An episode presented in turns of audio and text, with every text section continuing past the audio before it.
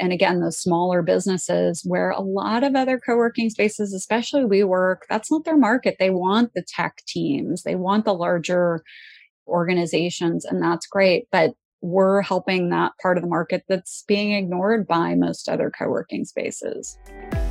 Welcome to Fascinating Entrepreneurs. How do people end up becoming an entrepreneur? How do they scale and grow their businesses? How do they plan for profit? Are they in it for life or are they building to exit? These and a myriad of other topics will be discussed to pull back the veil on the wizardry of successful and fascinating entrepreneurs. If you'd like to know how to scale and grow your business and make more profit, sign up on my website, natashamiller.co, to get on the wait list for my Entrepreneurial Masters course. Today, we'll hear from Felena Hanson, the founder of Hera Hub, the first international female focused co working space and business accelerator. Now, let's get right into it. I founded Hera Hub because I saw a gap in the market and a need in the market. So, my background is in sales and marketing. I spent my 20s working for primarily tech startups and had the good privilege to get laid off three times by the age of 30. And I grew up in an entrepreneurial family. And I feel like at that point, my dad was saying, you need to go out on your own. So I started my first business at age 30. And like a lot of folks do, and women specifically, I started a business that took my skill sets, which at the time was marketing. My last position was director of marketing for a technology company. And the reason why I lost that position is the company sold to, you may remember this, and certainly dating myself, America Online bought the company. this is back in 2003. And so that's when I said, you know what? I need to control my own destiny. And so I launched uh, a marketing consulting business, a marketing strategy consulting business. And again, a lot of entrepreneurs will take a skill set they learned in corporate and parlay that into a service based business. It's cheap, easy to get started. No employees. I had contractors over the course of eight years, but no full time employees. And I worked out of my house, which as we record this, of course, everybody works out of their house. But at that point, a lot of small business owners did as well. No need to have the overhead and it's convenient, cost effective, but it's isolating. And for folks over the last 16 months or wherever we're at here, I'm sure they can relate to that. And so I started to look into this world of co working spaces back in 2010 for my business. The trend grew out of San Francisco, as many would argue.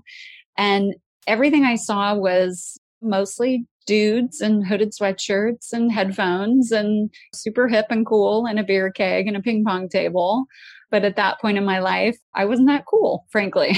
and so I just started to kind of look at again this co-working movement i was leading a couple professional women's organizations at the time and decided that there needed to be a space for women by women ultimately, before we launched, we went with a female focus model, not exclusive to women, because you know, creating a space for women isn't about excluding men. It's not anti male in any way, shape, or form. It's just pro women. And when women get into environments where they feel safe, they feel comfortable, they feel like it's okay to be vulnerable and say, I don't know what the hell I'm doing. I need help. This is hard. Sometimes we don't that some of us are, but some of us aren't as willing to do that in a co-ed environment. And so that has been the focus of the brand is safe, supportive setting for women to launch, to learn, to grow, to support each other. So we launched our first location 10 years ago, over 10 years ago now. We were the first female focused space in the US to expand nationally so we've been doing this for a long time in the co working sort of ecosystem, if you will.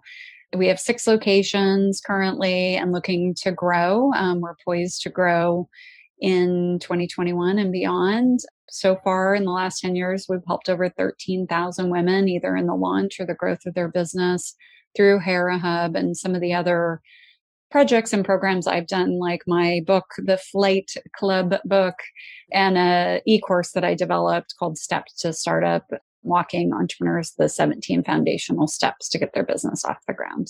Okay, that's a lot. And I love it. I love it all.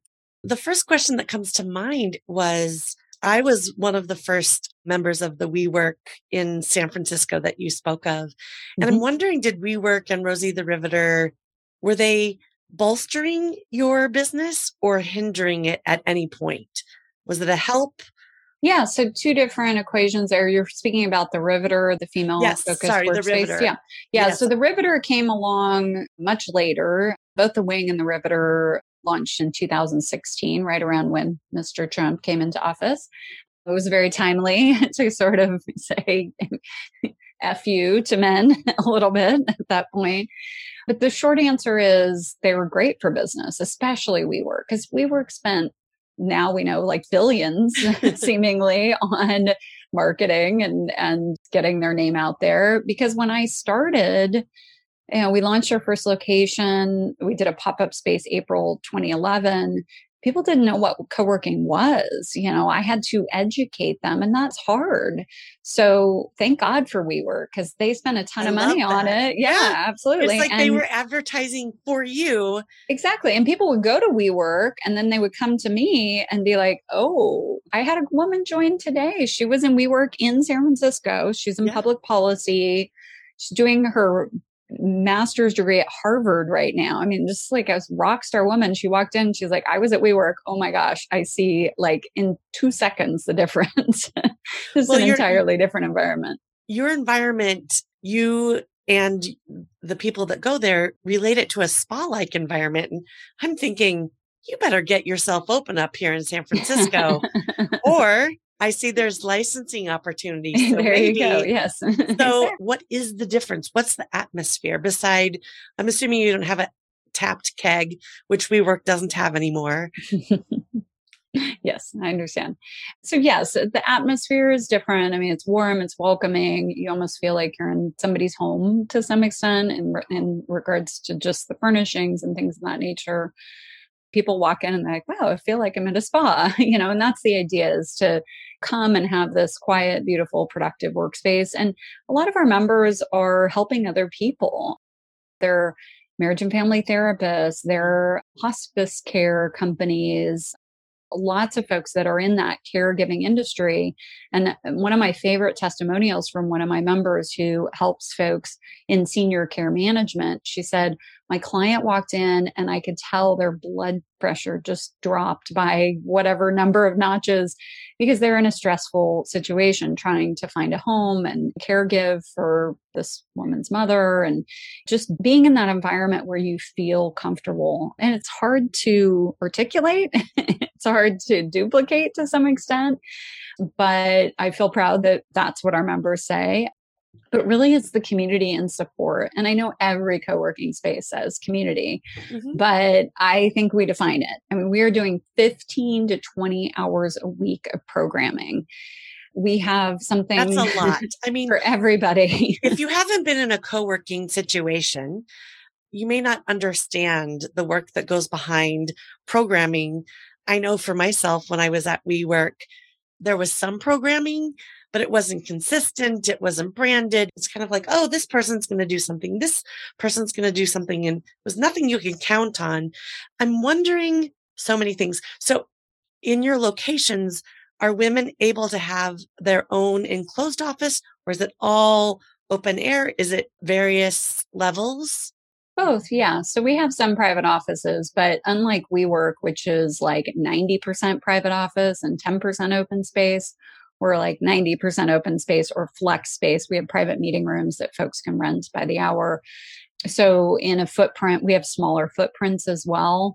So in a typical footprint, we'll have four to six offices. So most of our members, and it speaks to our target audience too. We're not incubating the next tech startup. I mean, yeah, I have some tech entrepreneurs in the community, but they joined for different reasons. So we're not well, I, I, say that, and I have a software company that builds products for medical device industries, and they have 25 members, but female led, and they'll come in for team meetings and things of that nature. But by and large, our members are solopreneurs. They're attorneys, they're CPAs, they're folks in marketing, they're nonprofit organizations. And so they value that flexibility. On average, a member is paying about $200 a month for membership, Amazing. but it's flexible, right? So they're not here all day, every day. There's days they want to work from home. There's a day they want to work from a coffee shop. There's a day they're on client site or whatever it might be. And so having to commit to full time space is not a fit for most of our market. So I'm interested on the licensing model. And I'd like you to talk about the licensing model that you have and explain the difference between licensing and franchising. Yeah. Yeah. It's a fine line. The quick of it is there's more flexibility in a licensing model. We chose licensing because I'm not the woman to launch this in San Francisco or Washington, D.C. It is very much the leader of that community. And again, it's community first and space second it's important to us that that woman is an entrepreneur as well, that she is walking in the shoes of her members and she can say, yeah, I went through that. Here's how I handled it, right? I feel you. Let me help you. Let me connect you. And that's been proven over the last six years that we've been licensing. That connection is really, really important. And it gives an opportunity for a woman who is probably already a leader and a connector in her community to build that solid foundation with a brand system and model that's been built and broke and built and broke a dozen times over and then can tap their members into all of our programming as well like i said 15 to 20 hours a week so we have member affinity groups called sub hubs We have daily virtual co working. We have mentoring. We have accountability groups a lot of it is member led, but it is very cohesive and it runs like German trains where it's like on the clock, you are there, someone's there to support you. We do global challenges where we're helping members push through certain aspects of their business, might be video or writing or marketing, sales, for example. So it is important for us to build that community locally, but then tie the community together. And that's been the silver lining as we all have a silver lining of covid that has been one of the silver linings is pulling all that together online has we've seen so many connections from members city to city and my vision is to continue to expand to create that platform for women, not only to connect city to city, but also country to country. Mm-hmm. We did have a location in Sweden. Unfortunately, our licensee there has three children at home that she had to distance learn with for a year, and it's impossible to run a co working space and do that at the same time. But we do have our sights set on other countries. I got a lead just this afternoon from a woman in Mexico who filled out a form on our website. So I true we have a niche market, right? It is women and again those smaller businesses where a lot of other co-working spaces especially WeWork that's not their market. They want the tech teams. They want the larger organizations and that's great but we're helping that part of the market that's being ignored by most other co-working spaces. What does a licensee get from you? So when we talk about your venues they're spa like is there color palette is there specific furniture buys? What is it that a licensee gets in order to create this brand feel? Absolutely. Yeah. I mean, it's everything from start to finish. It's how to find the right real estate, how to negotiate a lease, how to do the build out, all the furniture, fixtures, and equipment. Yes, definitely to color palette, and how to build a community, all the marketing that goes into pre launch of a space, all the systems, all the software, all the integration, everything gets set up for them and is maintained for them. So they can truly focus on community building and really connecting with the women in their city versus having to worry about you know software integrations breaking and and software updates and you know new processes that are being implemented it really takes that off their plate so if a female entrepreneur is listening to this in a city where there isn't a Hera hub, are they able to participate? Yeah, good, good question. Yeah, we do have a virtual membership. It's just $89 a month and they can participate in all our virtual programming.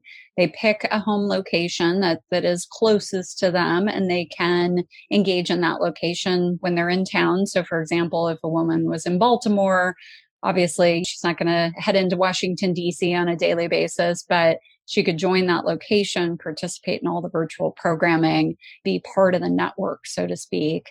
And then if she does go into DC now and again, she could utilize the meeting rooms and things of that nature. Right. Love it. I just love the model. And as I hear more and more about it, it's more intriguing.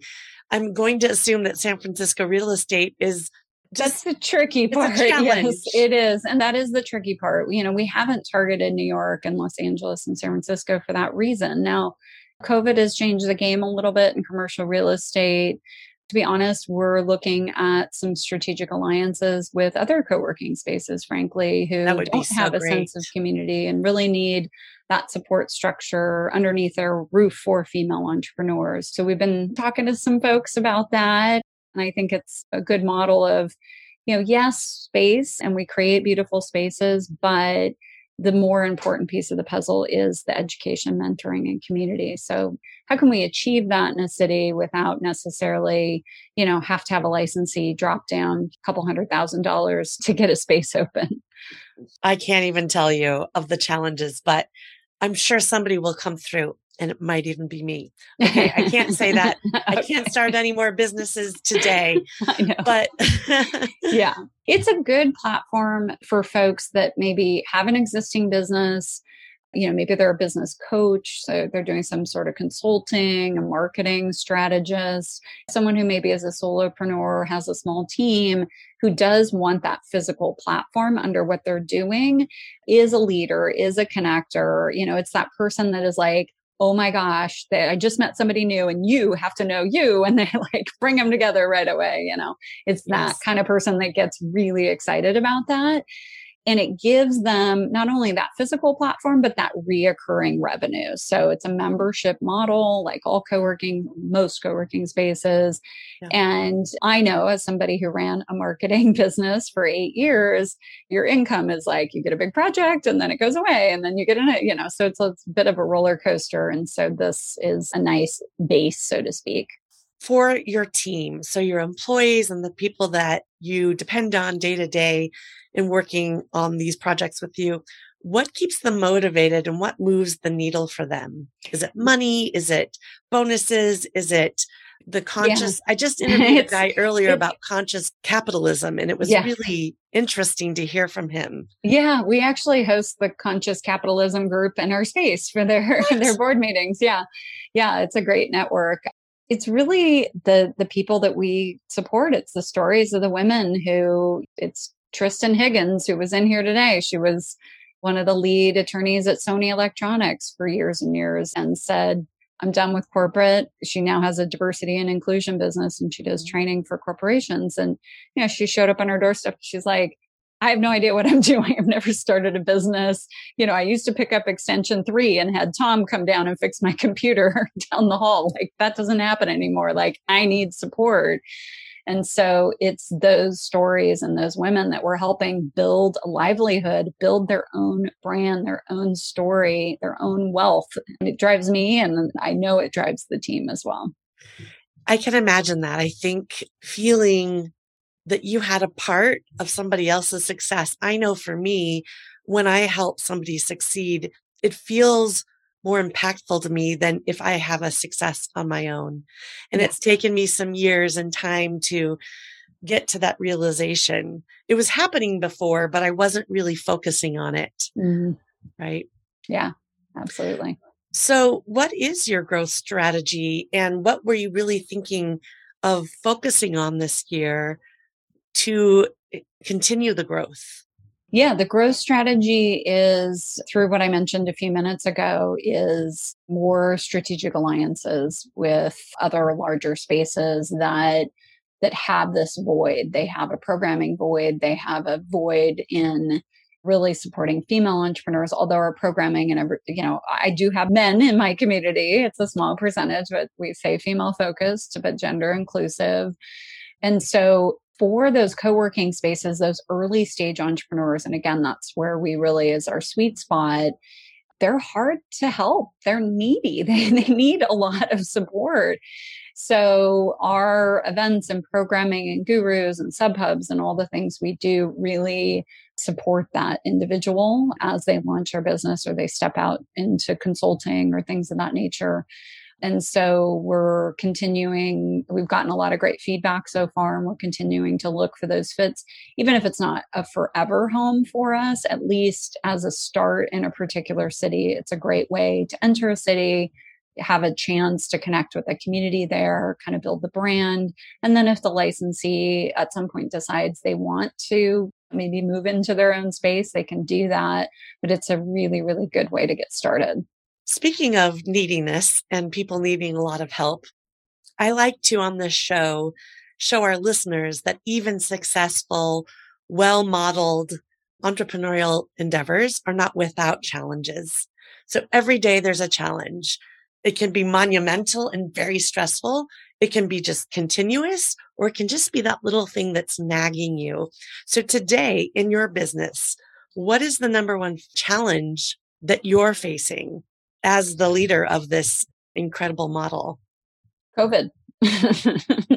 people not wanting to get, you know, people being afraid to get in with groups of people. And I mean, it's two steps forward and one step back right now, right? I mean, we're all vaccinated. I'm vaccinated. I'm sure you're vaccinated. Everybody I know is vaccinated because those are the circles we run in. But even folks that I know are vaccinated have, okay, we're good. And then they started to pull back. So I run a physical location where people get together and we've had events planned. People started i'm i'm preaching to the choir natasha. I mean yeah a little bit. yeah i mean you know beginning of the summer people were like okay we're optimistic and then like oh yes. shit what's going on here? Right. So, I mean, I see light at the end of the tunnel, and we have a lot of conversations around mental health and why we need people in person and, you know, why you need to be able to hug somebody every once in a while or shake their hand. Mm-hmm. It's different. We know that, and you know that. So, that's the biggest challenge. And I don't want to say the jury's out because I don't want to say that, frankly, but, you know, we're still not out of the woods yet. Did COVID bring in more interested people for your virtual offerings at all? Did COVID help your business in any sense? Great question. Okay, not the disease itself. Uh, yeah, no, the symptoms of yeah, people. Yeah. There's movement, right? Like a movement in how we think, how we work, this idea that everybody is working from home and loads of surveys have been done about how 20 somethings and 30 somethings never want to go back to the office and they're quitting their jobs and everybody's like there's so much movement right and any pandemic or any huge seismic I know I'm repeating myself and duplicative words here, but like, how do you explain the magnitude? You haven't been through this. I haven't been through this. No. I mean, no one's been through this. So these seismic shifts in how we work and who we work with and why we work and how do we bring meaning to work you know have brought light to co-working and the idea that all day every day in your house isn't the right situation all day every day in the office isn't the right situation it's all about choice and flexibility so i just wrote an article for hr.com on this very topic you know we've coined in co-working we've said the third workplace forever but now everybody's picking up on it and so I think there is a big role for co working spaces, and I think the future is bright for co working spaces. Right. So you may not have felt the impact in the last 18 19, 20 and counting months, but perhaps it will lead to a big surge once we are feeling safer, which is really exciting to think about. And there's no way to know. There's no way to forecast. But I think in a couple of years, as we look back, that's when we'll know yeah what this did to us all yeah for exactly. better and for worse Yes, exactly. And the writing's on the wall. I mean, I think, it, again, co working spaces will play a big part in just how we work in the future. So, future is bright. Next couple months, we're just continue to like hang on. Felena gave us a glimpse inside her brilliant business model, talked about the various programming she creates for her community, and how she's scaling via a licensing model. For more information about Felena, go to the show notes where you're listening to this podcast.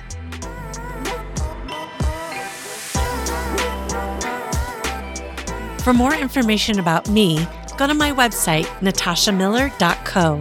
Thank you so much for listening. I hope you loved the show. If you did, please subscribe.